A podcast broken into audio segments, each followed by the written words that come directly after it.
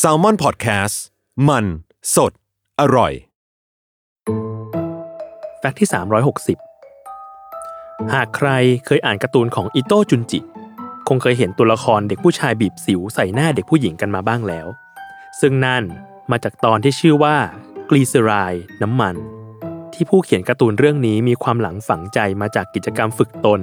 หรือค่ายธรรมะในวัด ที่อยู่ละแวกโรงเรียนเฉพาะทางสำหรับช่างทันตกรรมในเมืองนาโกย่า โดยเขาต้องนอนค้างคืนที่วัด ร่วมกับฟูกที่ทางวัดจัดเตรียมไว้ให้ แต่มีสิ่งหนึ่งที่อิโต้จุนจิรับไม่ได้และทรมานอยู่ นั่นก็คือ สภาพของฟูกที่ผ่านการใช้งานมาเป็นระยะเวลานานเกือบ 10 ปี แล้วไม่มีใครเอาฟูกนั้นเอาไว้ผึ่งแดดเลย โดยฟูกดังกล่าว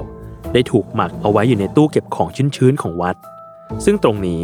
ทำให้ไขมันจากร่างกายของเหล่าผู้ฝึกตนหลาย ๆ คน ซึมลึกเข้าไปในฟูก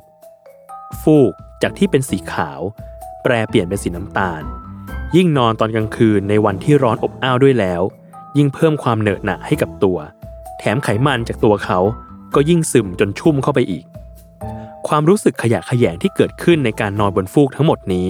จึงกลายมาเป็นแรงบันดาลใจในการผลิตการ์ตูนตอนกลีเซอไรด์น้ำมัน ของอิโต้จุนจิขึ้นมา